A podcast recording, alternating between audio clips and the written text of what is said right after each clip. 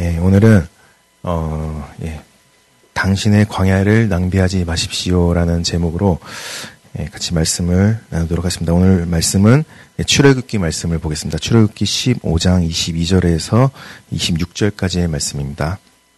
예, 같이 읽겠습니다. 시작. 모세가 홍해에서 이스라엘을 인도함에 그들이 나와서 수루 광야로 들어가서 거기서 사흘 길을 걸었으나 물을 얻지 못하고 마라에 이르렀더니 그곳 물이 써서 마시지 못하겠으므로 그 이름을 마라라 하였더라. 백성이 모세에게 원망하여 이르되 우리가 무엇을 마실까 하매 모세가 여호와께 부르짖었더니 여호와께서 그에게 한 나무를 가리키시니 물에 던지니 물이 달게 되었더라. 거기서 여호와께서 그들을 위하여 법도와 율례를 정하시고 그들을 시험하실세. 이르시되 너희가 너희 하나님 나 여호와의 말을 들어 순종하고 내가 보기에 의를 행하여 내 계명에 귀를 기울이며 내 모든 규례를 지키면 내가 애굽 사람에게 내린 모든 질병 중 하나도 너희에게 내리지 아니하리니 나는 너희를 치료하는 여호와임이라. 아멘. 예, 오늘은 예, 광야를 주제로 말씀을 전하려고 합니다. 어, 우리 기독교에서는 주로 이 고난을 광야라고 그렇게 표현을 하기도 하죠. 예, 그래서 아마도 좀 듣기 거북하실 수도 있을 것 같은데요. 어, 네, 사실 오늘 말씀의 주제는 네, 지난주 청소년부 수련회 때 두 번째로 전했던 말씀 주제랑 똑같습니다. 어, 그때 이 중학생 아이들한테 이 고난에 대해서 설명하는 게, 어, 참 힘들었거든요. 어, 그런데 그때 그 말씀을 전하기 전, 전하기 전에 주셨던 감동이 어, 어린 아이들이지만 이 아이들의 삶이 참 힘들다. 예. 그런데 오늘도 이 비슷한 감동을 주셔서 아, 이 말씀을 전해보려고 합니다. 음, 혹시 고통 총량 보존의 법칙이라는 말 들어보신 분 계신가요? 예, 뭐 질량 보존의 법칙이라는 건 뭐 다들 잘 아시죠? 예, 내가 다이어트를 해서 잠깐 살을 뺐다고 해도 다시 원래의 질량으로 되돌아갈 거라는 예, 그런 걸 말하는 게 아니라 예, 과학의 법칙을 말하는 겁니다. 또 에너지 보존의 법칙 같은 것도 아마 잘 아실 거예요. 어, 그런데 이것과 비슷하게 예, 우리 삶에서도 사람들이 만들어 놓은 예, 여러 가지 보존의 법칙 같은 것들이 있습니다. 어, 예, 잠깐 저희 회사 얘기를 좀 해보면 예, 저희 회사 저희 공장에서는 어, 월말마다 그렇게 생산 실적을 집계를 합니다. 그래서 그달 실적을 달성을 하면 파티를 벌여요. 예, 그리고 전 직원들에게 가족 식사권 같은 것들도 나눠줍니다. 좋아 보이죠? 그런데 문제는 그 실적을 달성한 적이 거의 없다는 겁니다. 어, 그런데 지난달에 한 1월 달이 3분의 2 정도가 지났을 무렵에 어, 실적이 너무 좋은 거예요. 예, 남은 날은 그냥 대충대충 하고 사고가 몇 번 나도 충분히 그 실적을 달성한 만큼 예, 다른 달이랑 비교했을 때 실적이 압도적으로 좋은 겁니다. 예, 그래서 사람들은 다들 김치국부터 마시고 있더라고요. 예, 파티할 때 뭐 먹을지 뭐 그런 걸 정하고 있더라고요. 어, 그런데 눈치 없는 제가 거기서 찬물을 끼얹었었죠. 어, 제가 사람들한테 이렇게 말을 했습니다. 음, 제가 지금까지 이 회사를 다니면서 지켜봤더니 지켜봤는데 이 실적 보존의 법칙이라는 게 있는 것 같다. 예, 왠지 월말에 대형 사고가 터져서 평소랑 똑같이 그 실적을 달성 못할 것 같다. 예, 이런 말을 했는데 갑자기 분위기가 싸해지더라고요. 예, 그런데 더 소름 돋는 일은 예, 정말로 월말에 저희 공장에 역대급 대형 사고가 터져서 예, 저는 집에도 못 왔습니다. 예, 당연히 실적 달성을 못했죠. 그래서 사람들이 그때부터 이 실적 보존의 법칙이라는 것을 믿기 시작했어요. 예. 어, 또 이런 것과 비슷하게 이 또라이 질량 불변의 법칙이라는 말도 있죠. 예, 회사에서는 회사에서 저 도라이를 피해서 내가 다른 회사로 이직을 했더니 거기에 또, 다른 또 다른 도라이가 있더라.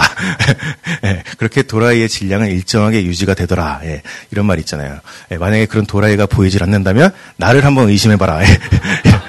예, 이런 말 유명한 말이죠. 예, 뭐 사실 이런 법칙들은 과학으로 증명된 그런 법칙들은 아닙니다. 예, 어쩌면 뭐 우스갯소리를 그렇게 만들어내 그런 법칙들일 거예요. 어, 그런데 그만큼 사람 사는 게 굉장히 다양해 보여도 결국엔 다 거기서 거기라는 말을 하는 겁니다. 예. 그리고 이것과 비슷하게 이 고통 총량 보존의 법칙이라는 말도 있습니다. 예, 사람 사는 게 그렇게 다 달라 보이고 예, 또 받는 고난도 다 달라 보여도 인생을 길게 늘어뜨려서 보면 다 거기서 거기라는 거죠. 예, 젊은 시절에 고난을 많이 겪어본 사람은 노년에 상대적으로 편안한 삶을 산다는 예, 그런 말을 하는 겁니다. 반대로 젊은 시절에 평온한 삶을 살았던 사람은 노년이 돼서 고생을 한다는 예, 그런 말을 하는 겁니다. 그렇게 세상에서 말하는 어떤 법칙과도 같은 거예요. 뭐 어릴 때 많이 많이 많이 아파본 그런 애들이 커서 건강 하게 지낸다는 그런 세상에서 말하는 그런 속설과도 같은 그런 말인 겁니다. 어, 물론 이게 진리라고 그렇게 말씀을 드리는 건 아니지만 예, 우리가 세상을 살아가면서 예, 그런 고난을 피해갈 수가 없다면 예, 하나님 안에서 받는 게 가장 안전하다는 말씀을 드리는 겁니다. 물론 기왕이면 사명 안에서 받는 게 가장 좋은 일일 거겠죠. 어, 예, 오늘 우리가 이 광야에 대한 말씀을 드릴 텐데요. 예, 혹시라도 우리 중에 이런 광야 같은 그런 고난 중에 계신 성도분들이 계시다면, 예, 혹은 이런 광야 같은 일들이 일들을 앞으로 마주하게 되실 그런 분들이 계시다면, 예, 이 고난을 하나님 안에서 해석할 수 있기를 바라겠습니다. 그래서 하나님과 더 가까운 길로 나아갈 수 있는 예, 그런 우리들이 될 수 있기를 오늘도 간절히 소망하겠습니다. 예, 그래서 오늘 첫 번째 주제로는 음, 하나님께서는 광야에서 우리를 치유하십니다라는 제목으로 말씀을 예, 시작하도록 하겠습니다. 어, 예, 오늘 앞에서 언급드렸던 것처럼 예, 우리는 주로 어떤 고난의 상황을 광야에 빗대어서 그렇게 표현을 합니다. 예, 그런 막막한 현실들을 마주하게 됐을 때 우리가 광야에 있다 이렇게 말을 하기도 해요. 어, 그래서 우리가 신앙생활 중에 다들 이런 광야만큼은 피하고 싶어 할 겁니다. 어, 그래서 교회를 찾는 많은 성도들이 교회를 찾는 이유도 마찬가지로 그런 광야 같은 일들을 피하기 위해서 예, 피하고 싶어서 그렇게 찾게 되는 거잖아요. 예, 예, 기도를 안 하던 분들이 갑자기 기도의 자리에 보이기 시작했다면 그 광야를 마주했기 때문일 가능성이 굉장히 크죠. 예, 물론 다 그렇다는 것은 아닙니다. 어, 그만큼 우리는 광야를 피하고 싶어 한다는 거예요. 예. 어, 그런데 제가 예전에 어떤 유명한 목사님께서 하신 짧은 설교 영상을 봤던 적이 있었는데요. 어, 그분께서는 이 광야 같은 고난길을 어, 기찻길 터널로 비유를 해주시더라고요. 어, 우리가 이 기차가 지나가던 기찻길을 만든다고 생각을 할 때, 음, 기찻길을 그렇게 쭉 만들고 있는데 앞에 산이 가로막고 있다면 예, 어떻게 할까요?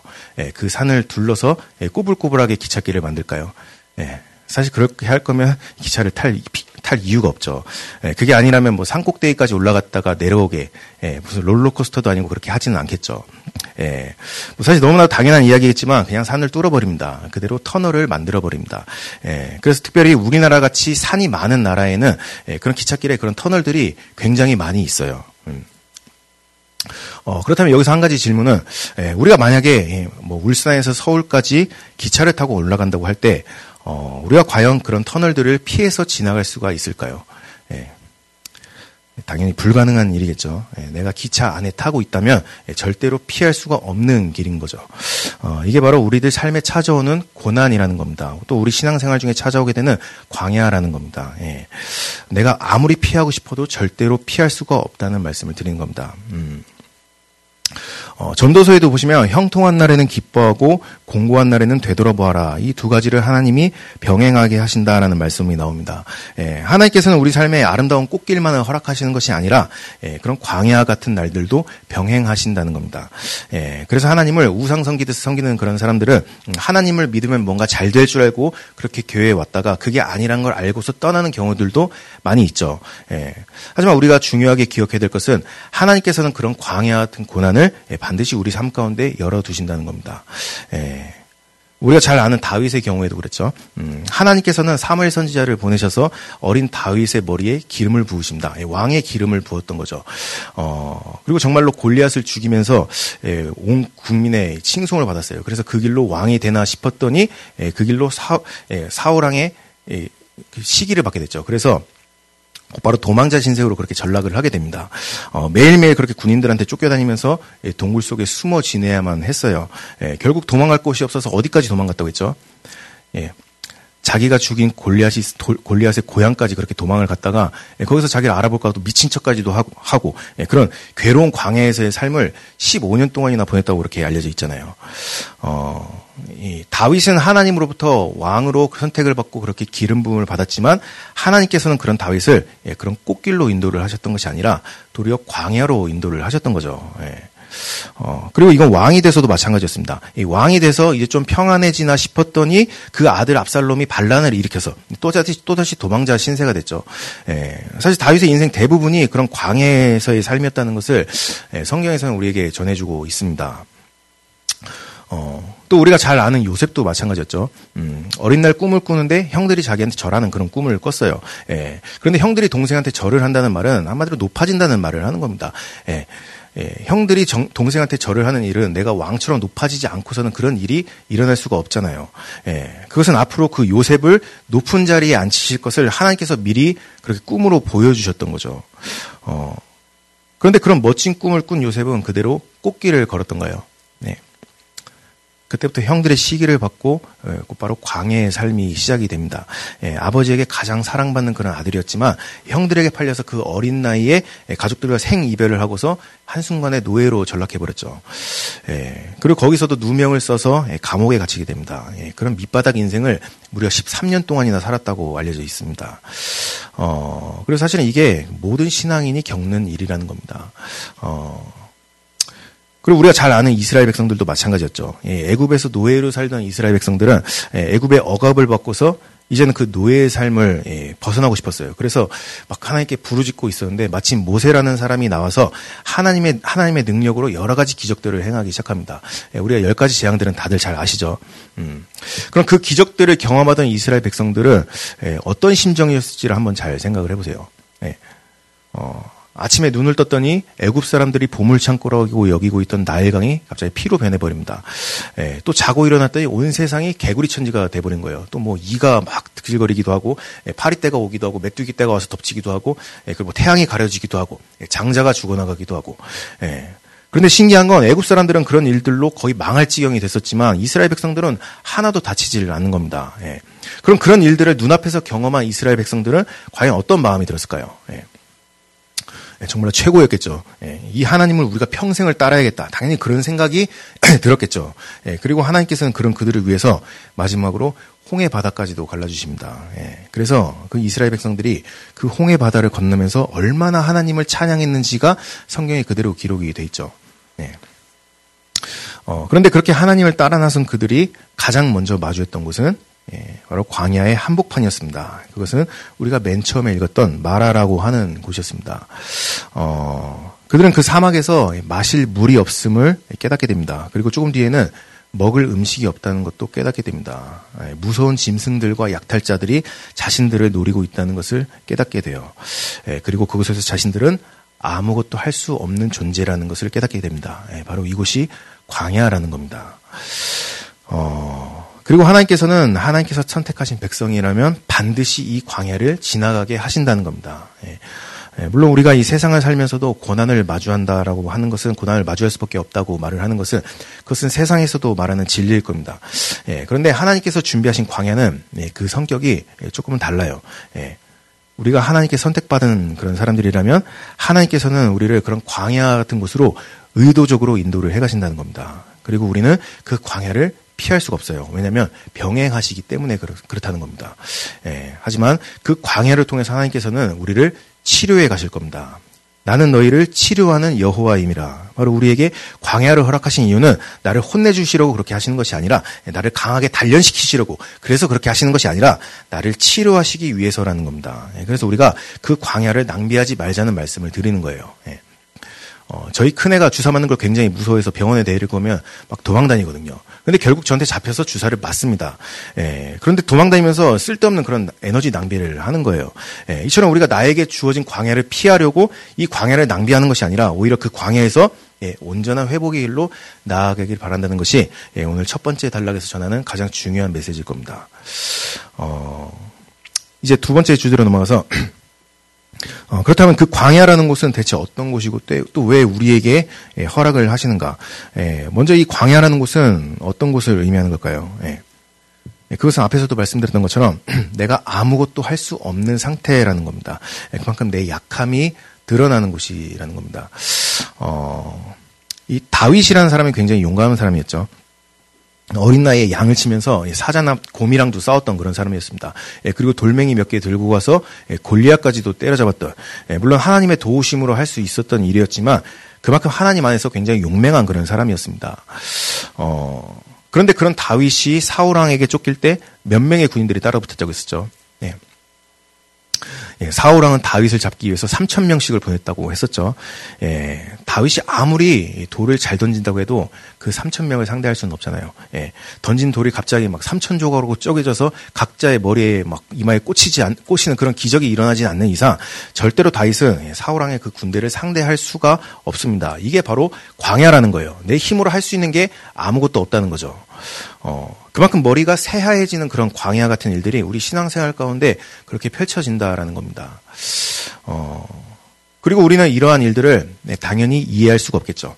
내가 뭐 내 욕심대로 살아보겠다고 그래서 하나님을 따라 나섰던 것도 아닌데 예, 그저 하나님을 더 가까이 해보려고 예, 그렇게 하나님을 따라 나섰던 건데 갑자기 이런 광야 같은 일들이 벌어지게 된다는 겁니다. 어, 이스라엘 백성들이 그랬죠. 예, 그들이 한 일이라고는 애굽으로부터 하나님을 따라 나왔던 것 말고는 특별히 그들이 한 일이 없었습니다. 하지만 하나님께서는 그들을 광야로 인도를 하셨던 거죠. 예, 그래서 광야는 예, 우리가 이해할 수 없는 곳이라는 거예요. 어, 그렇다면 이제부터 본격적인 주제로 왜 하나님께서는 그런 이해할 수 없는 광야를 우리의 신앙생활 가운데 마련을 해놓으신 걸까요? 예, 그것은 앞에서도 말씀드렸던 것처럼 나는 너희를 치료하는 여호와님이라. 예, 치료하시는 하나님, 여호와 라파라는 이름이 여기서 시작이 된 거죠. 예, 바로 우리를 치료하시기 위해서 이렇게 하신다는 겁니다. 예, 그럼 무엇을 치료하시겠다는 걸까요? 뭐 내 질병을 치료하신다는 말씀을 하시는 걸까요? 아니면 뭐 내가 어려서부터 받아왔던 그런 마음의 상처들을 치료하신다는 말씀을 하시는 걸까요? 네. 물론 하나님 안에서 그런 눈에 보이는 치료들도 있기는 합니다. 예, 그런데 지금은 아픈 환자들을 치료하시면서 이런 말씀을 하셨던 게 아니었죠. 예, 이런 마실 물이 없는 광야 한복판에서 마실 물을 그들에게 공급하시면서 나는 너희를 치료하는 여호와니라 예, 이 말씀을 하신다는 것은 예, 보다 본질적인 치료를 말씀하고 계시다는 겁니다. 어, 그렇다면 그 본질적인 치료는 뭘까요? 예. 그건 바로 예, 그 앞에서 말씀을 하고 계시죠. 너희들이 내 말에 순종하면 내가 애굽 사람에게 내긴 모든 질병 중 하나도 너희에게 내리지 아니하리니 예, 한마디로 하나님께서 통치자가 되어 주신다는 것을 말씀을 하고 계신 겁니다. 다시 말해서 하나님의 보살핌을 받는 삶으로 우리를 회복을 시켜 주신다는 겁니다. 예. 뭐 사실 이것이 성경에서 누누이 전하고 있는 우리의 삶의 본질적인 회복이라는 거잖아요. 예. 어, 탕자는 아버지 곁을 떠나서 자기 마음대로 삶을 살게 됐었죠. 예, 그러다 자기 마음대로 사는 삶이 결국엔 지옥 같은 삶이라는 것을 깨닫게 됩니다. 예, 그냥 삶 자체가 병이 들어버렸던 거였어요. 예, 그럼 그 탕자가 어떻게 회복이 됐었죠? 예, 다른 게 아니었습니다. 아버지의 품으로 돌아가는 것이 곧바로 회복이었어요. 예, 아버지가 보살피는 영역 안으로 들어가는 것이 탕자의 본질적인 회복이었던 겁니다. 예, 그래서 그 보살핌을 떠나는 게 병든 삶이라고 말씀을 드리는 거예요. 그래서 하나님께서는 그걸 치료하신다는 거죠. 예, 이것이 여호와 라파께서 하시는 본질적인 치료라는 겁니다. 어, 예, 좀 다른 주제이긴 한데요.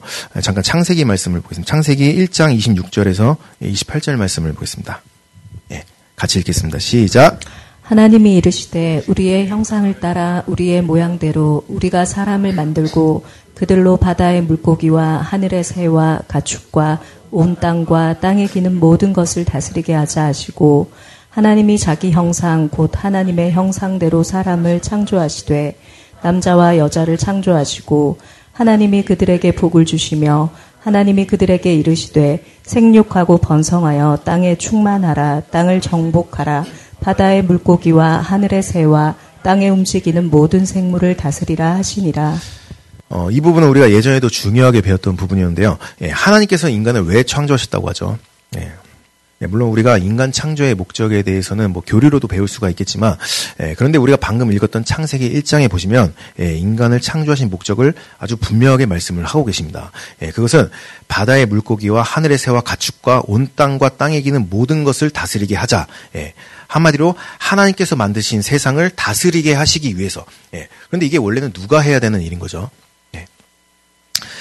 하늘과 땅의 모든 권세를 가지신 하나님께서 하시는 하나님의 일인 겁니다. 예, 그래서 그 하나님의 일을 맡기시기 위해서 인간을 개나 돼지의 모습으로 지으신 것이 아니라 뭐 원숭이나 침팬지의 모습으로 지으신 것이 아니라 뭐 사자나 곰의 모습으로 지으신 것이 아니라 하나님의 형상대로 그렇게 창조를 하신 겁니다. 예, 한마디로 사명을 주시기 위해서 인간을 창조를 하셨다는 거예요. 예. 어, 예수님께서도 승천하시면서 비슷한 말씀을 하셨죠. 예, 하늘과 땅의 모든 권세를 내게 주셨으니 너희는 가서 제자를 삼아라. 예, 이 제자 삼는 일도 마찬가지로 예수님께서 하시던 일이었던 거잖아요. 예, 한마디로 제자들에게 예수님께서 하시던 일, 그 사명을 맡겨 주셨던 거죠. 어, 이처럼 하나님께서는 우리를 창조하시고 다시 부르시는데 그 목적은 언제나 동일합니다. 그것은 사명을 맡기기 위해서요. 예, 그런데 그보다 더 앞서는 것이 있죠. 어, 우리가 예전에 이 복에 대한 설교에서 들었던 내용이었는데 어, 하나님께서는 사명을 맡기시기 이전에 복을 먼저 주신다는 겁니다. 예, 하나님이 그들에게 복을 주시며 이르시되 그리고 사명을 주셨던 거잖아요. 예, 그렇다면 이 복이란 과연 무엇을 말하는 걸까요? 음, 뭐 어떤 분들은 내가 돈이 없는 모습을 보면서 내 삶의 지지리도 복이 없는 것 같다. 뭐 그렇게 말씀을 하시는 분들도 계시죠. 예, 아니면 의지할 가족이나 뭐 친구들이 없는 삶을 보면서도 인복이 없는 것 같다. 뭐 그렇게 말을 하기도 합니다. 예. 그런데 성경에서 말씀하시는 태초에 인간에게 주신 복이 그런 복일까요? 예. 아담과 하와가 돈을 많이 버는 게 그게 복을 받은 걸까요? 뭐 아니면 아담과 하와가 자식을 잘 많이 낳고 그 자식들이 훌륭하게 자라는 게 그게 복이라고 말씀을 하시는 걸까요? 뭐 사실 아직 자식들이 태어나기도 전이었죠. 어, 성경에서 말하는 하나님께서 인간에게 주시는 복은 예, 다른 복을 말을 하는 게 아닙니다. 하나님의 보살핌 안에 있는 그 자체가 바로 복이라는 거예요. 예. 그리고 사실 이 복은 인간에게만 주신 복이 아니었습니다. 예. 인간을 창조하시기 전에 세상을 창조하시면서도 하셨던 말씀이 그들에게 복을 주시며 이르시되였습니다. 예. 세상의 창조물들이 예. 그렇게 돈을 많이 버는 게 복은 아닐 거잖아요. 예. 마찬가지로 그들도 하나님의 보살핌 안에 두셨기 때문에 예, 그것을 복이라고 말씀을 하시는 거죠. 어, 그래서 세상에서는 예, 문제없이 사는 삶을 보면서 복된 삶이라고 그렇게 말을 합니다. 또는 그 문제를 이길 힘이 있는 그런 삶을 보면서 뭐 그만큼 돈이 많다거나 인맥이 좋다거나 예, 그런 삶을 보면서 복된 삶이라고 말을 하기도 합니다. 그런데 성경에서 말하고 있는 복 있는 삶은 예, 그런 문제가 없는 삶이 아니라 아니면 내가 그런 문제를 이겨낼 힘을 가진 그런 삶이 아니라 그런 문제 가운데 여호와께 피하는 삶을 두고서 복된 삶이라고 누누이 전하고 있습니다. 예, 이것이 시편에서도 가장 큰 주제이기도 했었잖아요. 예, 물론 내가 돈을 많이 버는 게 복을 받는 일일 수는 있을 겁니다. 자식이 잘 되는 게 복을 받는 일일 수도 있을 거예요. 하지만 그것들은 그런 것들을 통해서도 나를 보살피고 계시다는 것을 하나님께서 알게 하시는 그런 복의 열매일 뿐인 것이지 하나님께서 주시는 복의 본질적인 모습은 아니라는 겁니다. 예. 그런데 내가 신앙생활하면서 그런 눈에 보이는 복들만을 쫓아다니고 있다면 예, 그건 잘못된 방향으로 가고 있다는 그런 말씀을 지금 드리는 겁니다.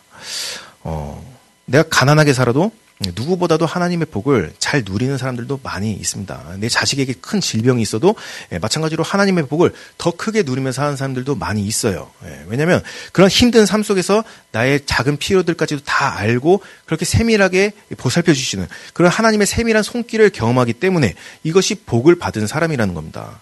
그리고 이것이 광야를 통해서 알게 하시는 일이라는 거예요. 예. 그리고 우리가 그러한, 그러한 보살핌 안에 있을 때 우리는 하나님의 사랑을 더 깊이 알아갈 수밖에 없습니다. 마치 탕자가 아버지의 보살핌 안으로 들어가게 됐을 때, 음? 그 보살핌은 나와 아버지의 어떤 그런 비즈니스적인 관계로 형성이 된 것이 아니라 아버지의 전적인 사랑이 기초가 된다는 것을 알게 되는 것처럼, 음? 이것이 하나님의 사랑을 깨닫는 길이라는 겁니다. 네, 그래서 우리가 지난주에 사랑에 대해서 들었던 것처럼 우리가 그 사랑을 알게 될때 예, 그분의 사, 그분을 사랑할 수가 있게 되고 그것으로 맡기신 일을 기쁨으로 감당을 할 수가 있게 되는 겁니다. 이게 사명을 감당하는 올바른 순서인 거잖아요. 어. 그 얼마 전에 저희 목장 모임 때 그 세 가족 분이 오셔서 목장 탐방을 하셨었는데요. 어, 그분이 최근에 설, 식당에서 설거지 사역을 시작을 하셨다고 하는데 그게 너무 기쁘고 감사하다는 그런 말씀을 하시더라고요. 근데 왜 이게 기쁘고 감사해야 될 일인 거죠? 예. 교회에 와서 무료로 봉사를 해주고 있는 건데 예. 그러면 다른 사람들이 기, 그걸 감사해야 되는 거지 왜 그걸 본인이 기쁘고 감사해야 하는 걸까요? 예. 예, 이게 바로 복을 받았으니까 그렇게 하는 겁니다. 예, 하나님께서 내 삶에 함께 하신다는 것을 알게 된 것이 너무나도 기쁘고 예, 그 사랑의 은혜를 내가 조금이라도 갚아보고 싶다는 그런 마음이 그렇게 우러나오게 되는데 뭐 물론 우리가 사역으로 그런 것들을 다 갚을 수는 없겠지만 이렇게라도 내가 하나님의 은혜에 반응하면서 사는 모습이 가장 뿌듯하고 가장 기쁘고 또 가장 감사할 수밖에 없는 겁니다. 이게 사명을 감당하는 올바른 순서라는 거예요. 그런데 이런 게 없이 사역을 하게 되면 점점 교회 안에 괴물이 되어갈 겁니다. 어, 잠깐 또 다른 얘기로 제가 얼마 전에 음, 세상은 미쳐 돌아가는 것 같다라는 말씀 몇번 들었었죠. 예, 우리가 세상에 있는 회사들을 보면 음, 보통 회사들은 실적으로 직원들을 굉장히 쪼아댑니다. 예, 그래서 그 실적을 다들 달성하기 위해서 다들 그렇게 열심히 노력을 해요. 예, 그래서 그렇게 내 피와 땀을 쏟아부어가면서 겨우겨우 겨우겨우 올해 그 실적을 달성했다고 쳐요. 예, 그럼 그게 기쁜 일일까요? 음? 회사에서 파티하고 뭐 가족 식사권 받고 뭐그 성과금 받고 그게 그렇게 기쁜 일일까요? 예. 만약에 올해 그렇게 실적을 달성하게 되면 그럼 내년엔 더 큰 실적을 요구할 겁니다. 그래서 회사에서는 열심히 하면 할수록 즐거움이 사라질 수밖에 없어요. 이게 바로 세상인 거잖아요. 어, 뉴스에서는 경제 성장률 뭐 1%, 2% 가지고 자꾸만 국민들을 가스라이팅을 하죠. 뭐 예를 들어서 작년에 경제 성장률이 2%가 나왔고 올해 마이너스 1%가 나왔다고 그렇게 말을 그렇게 나왔다고 하면 마치 죽을 것처럼 그렇게 얘기를 합니다. 어, 그런데 우리가 재작년이랑 비교를 해보면 그래도 1%는 오른 거잖아요. 예, 그렇다고 우리가 재작년에 죽었었나요? 예. 그런데 이렇게 마이너스 성장률이 나오면 아주 나라가 망할 것처럼 그렇게 말을 하고 있죠. 예. 국민들은 작년에도 그랬고 재작년에도 그렇고 결코 놀지를 않았습니다. 그런데 이렇게 가면 갈수록 더 많은 걸 요구하게 된다는 거예요. 그렇게 더 큰 실적을 달성하지 못하면 마치 망할 것처럼 그렇게 사람들을 가스라이팅을 한다는 겁니다. 어, 그래서 지난번에 말씀드렸던 것처럼 아이들은 가면 갈수록 학업에 더욱더 미쳐갈 수밖에 없는 겁니다. 예, 어른들은 돈에 더욱더 미쳐갈 수밖에 없는 거예요. 그렇게 세상이 점점 미쳐 돌아가고 있다는 겁니다. 어, 그런데 문제는 이런 게 교회 안에서도 똑같이 벌어지고 있다는 거죠. 음. 어, 저는 지금 목사라는 직분을 달고 있기는 하지만 최근까지 여러분들과 똑같은 그런 성도의 모습이기도 했습니다. 예, 그래서 신앙생활을 하면 할수록 여러 사역들을 하면 할수록 예, 여러분들이 겪고 있을 한 가지 큰 고뇌에 대해서 아주 잘 알고 있어요. 예, 그게 뭐냐면 물론 다 해당되는 건 아니겠지만 나는 대체 어디까지 더 해야 되는 건가? 대체 어디까지 더 내려놔야 되는 건가? 음? 분명히 작년에 나는 놀질 않았는데 뼈를 갈아 마실 정도로 열심히 했던 것 같은데 그런데 올해는 거기에서 더 많은 걸 하지 않으면 안 될 것 같은 음? 그런 막연한 괴로움이 말씀을 묵상, 묵상하는 중에 그리고 설교를 듣는 중에 그렇게 사역을 하는 중에 찾아올 때가 있다는 겁니다. 예. 그런데 어느 순간 본인도 마치 쇠뇌를 당하는 것처럼 음, 어느 순간 이게 당연한 일인 것인 줄 그렇게 착각을 하면서 살아가게 된다는 거예요. 예. 그러니 사역을 하면서 기쁨을 잃어버리게 되는 겁니다. 예. 나보다 안 하는 사람들을 보면서 화가 나기도 하는 거예요. 예. 그게 아니라면 내 잘하는 모습을 보면서 그런 우월감에 빠지기도 하는 겁니다. 예. 남들보다 못하는 모습을 보면서 자괴감에 빠지기도 해요. 예. 그렇게 사역을 기쁨 없이 하면서도 그게 당연한 일인 것인 줄 예, 그렇게 알면서 살아간다는 겁니다. 이게 가스라이팅이라고 하는 거잖아요. 그런데 사실 교회가 가스라이팅을 하는 건 아니죠. 성경 말씀이 가스라이팅을 하는 것도 아닙니다. 음? 내가 스스로 그렇게 가스라이팅을 당하게 되는 겁니다. 왜냐하면 사명을 감당하는 순서가 뒤바뀌어 버렸기 때문에 그렇다는 거예요. 예. 내가 하나님의 보살핌 안에 있을 때 그분께서 그렇게 나와 함께 하신다는 것을 알게 될 때, 예, 우리는 그분의 사랑을 더 깊이 알아갈 수밖에 없게 되고 이것이 바로 우리들에게 주시는 복이라는 거죠. 그리고 그렇게 받은 복으로 사명을 감당을 하는 겁니다. 예, 우리가 이걸 잊어버리면 교회 안에 괴물이 되어갈 수밖에 없다는 거예요. 예. 그래서 우리가 절대로 잊어버리면 안 되는 것은 우리에게 주어진 복은 다른 게 아니라는 겁니다. 그것은 하나님의 보살핌 안에서 그 사랑 안에 머물면서 살아가는 것. 이것이 인간에게 부여된 예, 가장 본질적인 본래의 복이라는 겁니다.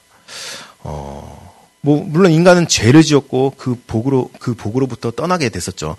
예, 그런데 하나님께서는 그렇게 떠나는 아담과 하와에게 가죽 옷을 만들어서 입혀 주십니다. 예, 이게 무엇을 의미하는지를 한번 생각을 해보세요. 예, 이제 아버지의 보살핌으로부터 멀어지는 그런 자녀들이지만 그렇게라도 보살펴주고 싶으신 그 아버지의 마음인 거잖아요. 예. 그리고 우리가 이전에 복을 받은 모습으로 회복하길 원하시는 거죠. 예, 이것이 우리에게 광야를 허락하시는 이유라는 겁니다. 예, 내가 잘 살고 있을 때, 내 힘이 넘쳐나고 있을 때, 예, 우리는 하나님의 보살핌을 별로 그렇게 기뻐하지 않거든요. 그래서 아무런 힘도 쓸 수 없는 그런 광야를 우리 삶 가운데 그렇게 허락을 하신다는 겁니다. 어, 이제 마지막 주제로 넘어가세요. 어, 그렇다면 하나님께서는 어떤 방법들을 통해서 우리들을 예, 하나님의 보살핌을 받는 삶으로 그렇게 회복을 시켜갈까요? 예, 그것은 앞에서 말씀드렸던 것처럼 음, 아무것도 없는 광야에서 하나님만을 의지하는 삶을 살면서 하나님의 보살핌을 받는 삶으로 만들어 가실 겁니다. 뭐 사실 교회를 좀 다니신 분들이라면 이걸 모르시는 분들은 없을 거예요. 어, 그런데 실제로 그런 어려움에 처하신 분들에게 이런 말은 굉장히 무책임한 말로 다가올 수밖에 없을 겁니다. 예, 상당히 추상적인 의미로 다가올 수밖에 없을 거예요. 예. 그래서 대체 뭘 하라는 건가 이렇게 받아들이게 된다는 거죠. 내 현실은 지금 죽기 일보 직전인데 음? 이런 상황에서 하나님만을 의지하는 게 대체 뭘 하라는 걸까? 헷갈릴 때가 많다는 겁니다. 예. 당장 내일 돈을 갚아야 되는데 그냥 아무것도 하지 말고 손 놓고 있으라는 건가? 음? 당장 직장을 구해야 되는데 뭐 취업 준비도 하지 말라는 건가? 예. 우리가 경험상 이런 데서 헷갈리게 되는 경우가 굉장히 많이 생기게 된다는 겁니다. 어, 그렇다면 우리가 그런 광야의 길에서 실천적으로 해야 될 일은 뭐가 있을까요? 예, 그건 이스라엘이 광야에서 뭘 했는지를 보면 우리가 알 수가 있겠죠. 음, 이스라엘 광야에서 뭘 했었죠? 예, 이스라엘은 광야에서 제사를 드렸습니다. 예배를 드렸습니다. 예, 그런데 그 예배가 보통 예배가 아니었어요. 어, 일단 이스라엘은 하나님께 제사를 지낼 때 짐승을 제물로 잡습니다. 예, 주로 양을 잡았었죠. 예, 그렇게 양을 잡아 죽이고 뭐 각을 뜨고 별짓을 다 합니다. 그걸 제물로 드리는 거잖아요. 예, 제가 양을 잡는 건 따로 본 적이 없, 없는데 예, 전에 필리핀에 놀러 갔다가 어, 한 시골 마을에서 돼지를 잡는 걸 제가 한번 봤던 적이 있었습니다. 어, 살아있는 돼지를 끌고 와서 칼로 그 돼지를 잡는 그런 모습을 봤었어요. 예, 그런데 그 돼지 하나 잡는 게 상당히 오래 걸리더라고요. 음? 그 돼지를 잡고 죽이고 뭐 각을 떠서 마을 사람들끼리 나눠 갔는데 거의 반나절은 걸렸던 것 같아요. 예. 그리고 마을 사람들은 당연히 온통 피투성이가 됐었겠죠. 어, 이처럼 짐승 하나 잡는 일이 그렇게 보통 일이 아니라는 겁니다. 그래서 아무리 순진한 양이라고 해도 제대로 된 칼도 없던 그런 시절에 그 양을 잡고 각을 뜨고 제사를 지내는 게 이 반나절 이상은 걸릴 그런 수고스러운 일이라는 말씀을 드리는 겁니다. 그런데 이스라엘이 이런 제사를 뭐 어쩌다 한 번씩만 드렸다고 그렇게 말하던가요? 상번제라는 게 있었죠. 네, 아침 저녁으로 이런 제사를 지냅니다. 예, 그래서 아침에 제사를 지내고 나면 이제 오후가 돼서 손 좀 씻고 예, 손에 피비린내가 조금 사라졌을 때쯤 돼서 저녁에 또 다시 이런 제사를 지냅니다. 이걸 매일 매일 그렇게 해야만 했어요.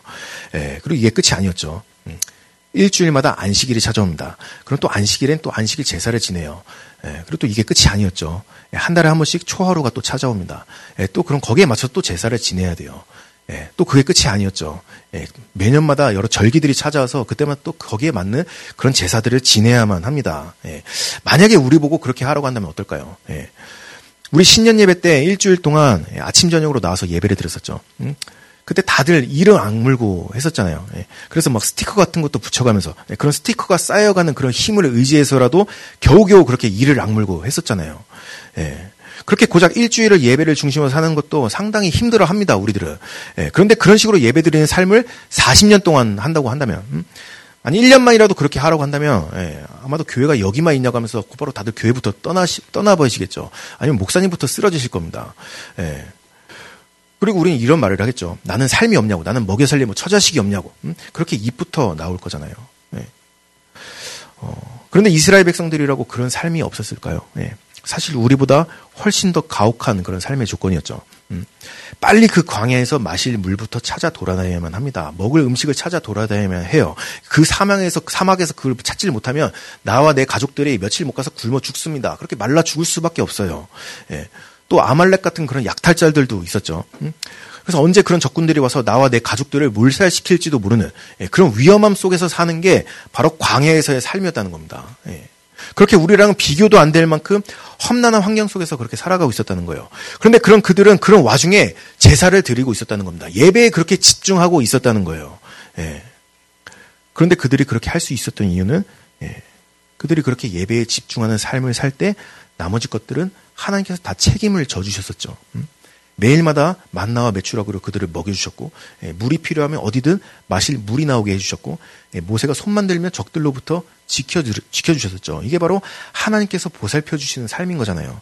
예, 그리고 그리고 이걸 가르치기 위해서 인도하신 곳이 바로 광야라는 겁니다. 어, 그런데 대부분의 사람들은 어, 이런 광야 광야 같은 일들을 내 상식으로는 도무지 이해를 할 수가 없어요. 돈이 없으면 빨리 돈을 벌어서 메꿔야지. 음? 예배 좀 빠지더라도 주말에 특근 좀 하더라도 교회에 나오는 거 좀 줄이고 알바를 해서라도 아니면 다른 지역으로 이사를 해서라도 그렇게 돈을 벌어야지. 뭐 그렇게 내 삶의 광야가 찾아오게 될 때 예배에 집중하기 아니라 오히려 삶에 그렇게 집중을 하게 된다는 겁니다. 예, 왜냐하면 내 수준으로 이 광야를 이해하려고 하니까 이게 도무지 이해가 안 가는 거거든요. 예. 이스라엘 백성들은 자기들 수준에서 그 광야의 상황을 이해하려고 할 때마다 예, 그들은 하나님을 원망하고 불평하고 예, 심지어는 우상까지도 만들어 섬기는 예, 그렇게 광야를 낭비하는 일들을 했었죠. 음? 어, 그렇다면 우리가 해야 될 일은 무엇일까요? 예, 그것은 그 이해할 수 없는 상황을 그대로 받아들이는 겁니다. 그리고 이해할 수 없는 그 하나님을 그대로 인정하는 겁니다. 어, 예, 잠깐 떠돌한 얘기로 어, 이번 주 새벽에 사모님께서 말씀하시던 중에 세 명의 사람들이 나와서 토론하는 그런 프로그램에 대해서 한번 소개를 해주셨었죠. 어, 그 사람들은 왜 성경이 안 믿어지는가에 대해서 토론을 하는데 어, 우선 그 첫 번째 이유가 창조를 믿을 수 없었기 때문이고 두 번째로는 성령을 믿을 수가 없었기 때문에 그리고 세 번째로는 부활을 믿을 수가 없었기 때문에 예, 이세 가지를 못 믿어서 성경을 못 믿는다고 예, 그런 말씀을 해주셨었죠. 어, 근데 저는 이 이야기를 들으면서 아, 그래도 그분들은 참 가능성이 있겠구나. 그런 생각을 하게 됐었어요. 어, 왜냐면 저는, 음, 그 세 가지만 안 믿어지는 게 아니라, 예, 그냥 안 믿어지는 게 천지 빽가리였거든요. 예. 우리는 하나님을 자꾸만 그렇게 내 수준에서 이해를 하려고 합니다. 예, 특별히 우리가 이해할 수 없는 그런 광야 같은 상황에 처하게, 처해지게 됐을 때, 음, 우리는 그런 하나님을 내 수준에서 그렇게 이해를 하려고 해요. 왜 나한테 이런 일이 벌어지는 걸까? 하나님이 살아계시다면 이게 가능한 일인 걸까? 왜 나를 이대로 내버려 두시는 걸까? 음? 그럼 나는 이 상황에서 어떻게 헤쳐나갈 수가 있는 걸까? 예, 그렇게 자꾸만 내 수준에서 이해를 하려고 합니다. 어, 그런데 우리가 한 가지 인정해야 되는 것은 하나님은 원래 예, 인간이 이해할 수 있는 존재가 아니라는 거예요. 예. 어, 이 부분은 제가 어, 예전에도 한번 얘기를 들었었는데 한 3년 정도 전쯤에 저희 큰애가 4살 때 회사에 출근하라고 하는 제 바지를 붙잡고 이 아이가 그걸 말리고 있는 겁니다. 자기랑 놀아달라고 그렇게 하는 거죠. 예, 물론 저도 회사에 가기 싫었습니다. 하지만 가야만 하는 수만 가지의 이유가 있는 거였잖아요. 예. 그런데 이 아이는 제가 회사를 가야 되는 이유를 아무리 설명을 해줘도 도무지 그걸 이해할 수가 없어요. 어, 그래서 제가 그때 뭐라고 했었냐면 음, 아빠가 오늘 회사에 출근을 해야 네가 오늘 저녁에 아이스크림을 먹을 수 있다. 제가 그렇게 설명을 했다고 했죠. 예. 그런데 사실 그것도 이해를 못했습니다. 예, 그냥 우는 아이를 그렇게 두고서 나올 수밖에 없었어요. 예. 고작 한 인간 사이에서도 이만큼의 지혜와 지식의 차이가 있는데 하물며 하나님과 우리와의 격차는 어떨까요? 예? 어, 요즘 저희 큰애가 유치원에서 우주에 대해서 배우고 집에 옵니다. 그래서 우주와 관련된 영상들을 보여달라고 그렇게 얘기를 할 때가 많아요. 그래서 저도 같이 보게 될 때가 있는데 보면 볼수록 굉장히 신기합니다. 음? 우리가 사는 지구는 저 광활한 우주에 비하면 먼지만도 못한 아주 작은 행성에 불과하죠. 예. 그런데 우리 인간은 그 작은 행성의 0.1%조차도 제대로 이해하고 있지를 못합니다. 어, 이게 인간의 지식과 지혜라고 하는 거잖아요. 어, 그런 인간이 저 광활한 우주를 창조하신 하나님을 어떻게 이해를 해요? 예? 그분의 능력과 그분의 일하시는 방법을 우리가 어떻게 가늠을 할 수가 있겠냐라는 겁니다. 예? 이해 못하는 게 너무나도 당연한 일이라는 거죠. 그래서 성경은 내가 읽고 이해하라고 주신 책이 아니라 그냥 받아들이라고 주신 하나님의 말씀인 거잖아요. 음? 어, 뭐 가끔 어떤 분들은 뭐 이순신 장군도 지옥에 갔나요? 뭐 세종대왕 같이 훌륭하신 분들도 지옥에 갔나요? 예, 만약 그렇다면 나는 그 하나님을 못 믿겠습니다. 뭐, 이, 뭐 이런 생각에 뭐 사로잡히시는 그런 분들도 계시죠. 어, 저도 예전에 그랬었거든요. 어, 물론 인간의 궁금증은 뭐 어쩔 수 없는 그런 문제이기는 하겠지만 우리가 기본적으로 인정해야 되는 것은 우리는 절대로 하나님을 이해할 수 없는 존재라는 겁니다. 그런데 만약에 내가 그 하나님을 이해해 보려고 한다면 예, 그때부터 우리는 점점 하나님이라는 우상을 내 안에 만들어 가게 될 거예요. 예, 마치 이스라엘 백성들이 금송아지를 만들어 놓고서 그것을 하나님이라고 섬겼던 것처럼 음? 하나님으로 내 상식 수준에 가둬버리게 될 겁니다. 예, 하나님은 그런 잡신 취급을 하게 될 거예요. 어, 우리가 그런 이해할 수 없는 광야 같은 현실을 마주하게 될때 예, 우리가 그 광야에서 해야 될 일은 예, 이해할 수 이해할 수 없는 그 하나님을 내가 이해해 보려고 하는 것이 아니라 예, 예배를 드리는 겁니다. 예, 하나님께 드리는 예배에 집중하는 일이라는 거예요. 내 현실은 벼랑 끝에 놓여 있는 것처럼 보이지만 그럼에도 하나님은 예배를 받으시기에 합당하신 분입니다. 그럼 벼랑 끝에 있는 나를 지켜줄 수 있는 유일한 분이십니다. 그 하나님은 결국 나를 약속의 땅으로 이끌어 가실 분이십니다. 이것이 우리가 그런 광야에서 드릴 수 있는 우리의 유일한 고백이라는 겁니다. 그리고 이것이 하나님을 하나님으로 인정하는 길인 거죠. 이게 바로 하나님께 영광을 돌리는 일이라는 말씀을 드리는 겁니다. 네. 그런데 우리가 이런 고백을 언제 할 수가 있는 거죠? 예. 이건 광야에 있을 때만 할 수가 있는 그런 고백인 거잖아요. 그래서 광야를 낭비하지 말자는 말씀을 드리는 겁니다. 이런 최고의 고백을 드릴 수 있는 광야를 함부로 그렇게 낭비하지 말자는 말씀을 드리는 거예요. 어, 끝으로 시편 말씀 같이 보겠습니다. 시편 27편 1절에서 예, 4절 말씀입니다. 예, 같이 읽겠습니다. 시작.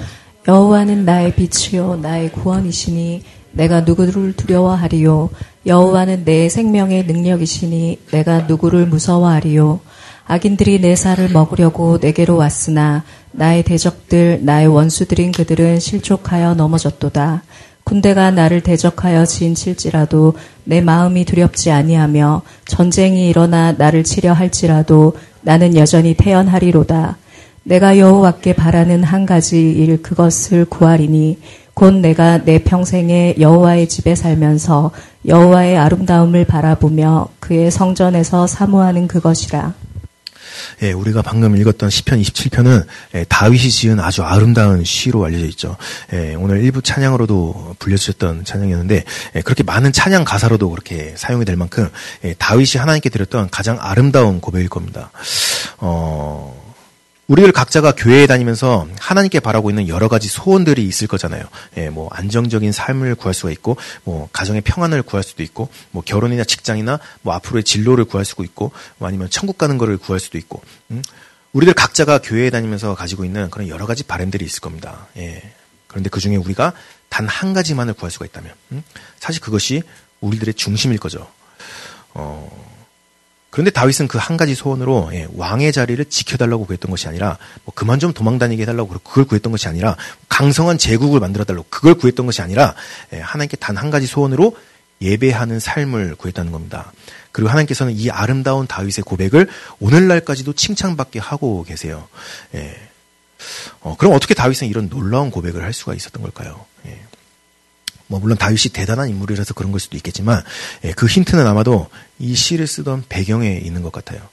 어, 다윗이 이 시를 쓰던 배경은 예, 둘 중에 하나라고 알려져 있습니다. 하나는 예, 사울 왕에게 쫓겨서 도망 다니고 있을 때, 예, 그게 아니라면 압살롬에게 쫓겨서 도망 다니고 있을 때. 예.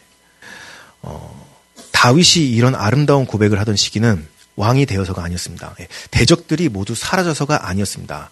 예, 인생에 제발 없기만을 바랬던 그런 극심한 고난 가운데 있게 됐을 때, 음, 내 힘으로 도무지 살 소망이 보이지가 않는 예, 그런 막막한 광야의 때를 지나고 있을 때, 그럼 그 가운데 나를 먹이시고 나를 지키시는 그런 이해할 수 없는 하나님의 보살피심을 경험하면서 그 가운데 세상에 줄 수 없는 그런 참된 평안함이 있다는 것을 깨닫게 된 다윗이 그런 광야에서 구하게 된 단 한 가지 소원은 하나님을 예배하는 삶이었다는 겁니다.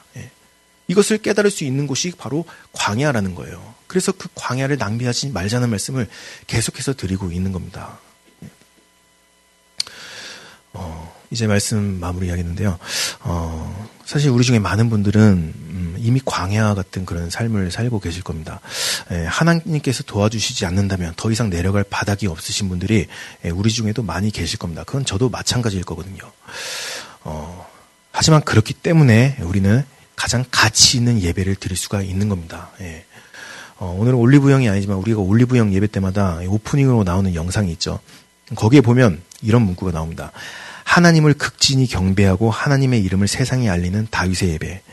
메마른 땅에서 하나님의 이름을 부를 때 그분의 임재를 느끼며 약속을 믿음으로 이어가는 아브라함의 예배.